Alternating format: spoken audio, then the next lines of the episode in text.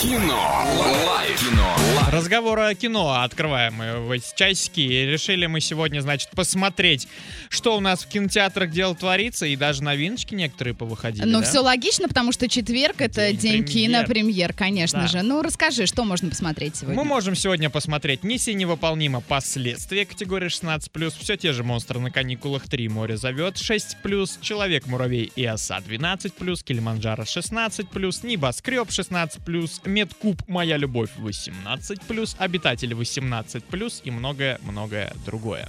Мне Ну, вот давайте, э, что тебя зацепило? обидно, что вот «Обитатели» идут только один единственный сеанс. То подожди, 12. подожди, это только начало. Может быть, они сейчас посмотрят, что людей очень это интересует, и запустят много-много-много сеансов. Мне было, Надеюсь. а мне было равно так же обидно за фильм «Лето». Там тоже была категория Да. 18+. Сеанс был а, один раз, по-моему, в день, и это для меня э, совершенно непонятная история. Фильм «Миктуб. Моя любовь». Почему я хочу категорию 18+, об этом рассказать? Ну, потому что немножечко он граничит с нашей сегодняшней темой, а тема у нас сегодня курортные романы «За» или «Против», и желательно с аргументацией. Итак, «Миктуб». Что, вибрирует колоночка, да? Нет.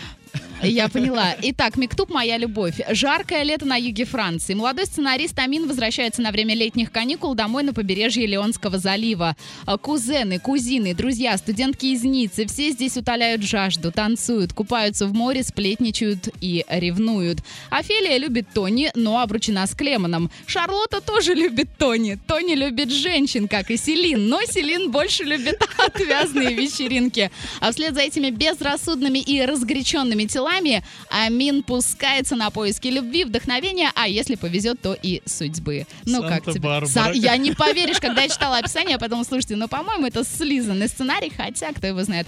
А, «Обитатели 18+,» это, по-моему, фильм ужасов, да? Да. Ну, в общем-то, близнецы Рэйчел и Эдвард — единственные наследники старинного поместья, о котором давно ходит мрачная молва.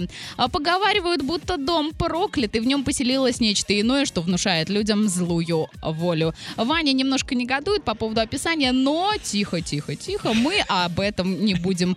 А, в общем-то, собирайтесь, топайте в кино. Сегодня днем в час дня подарю вам два билетика, а Кинолайф на сегодня закрываем. Кино. Лайф. Кино. Лайф.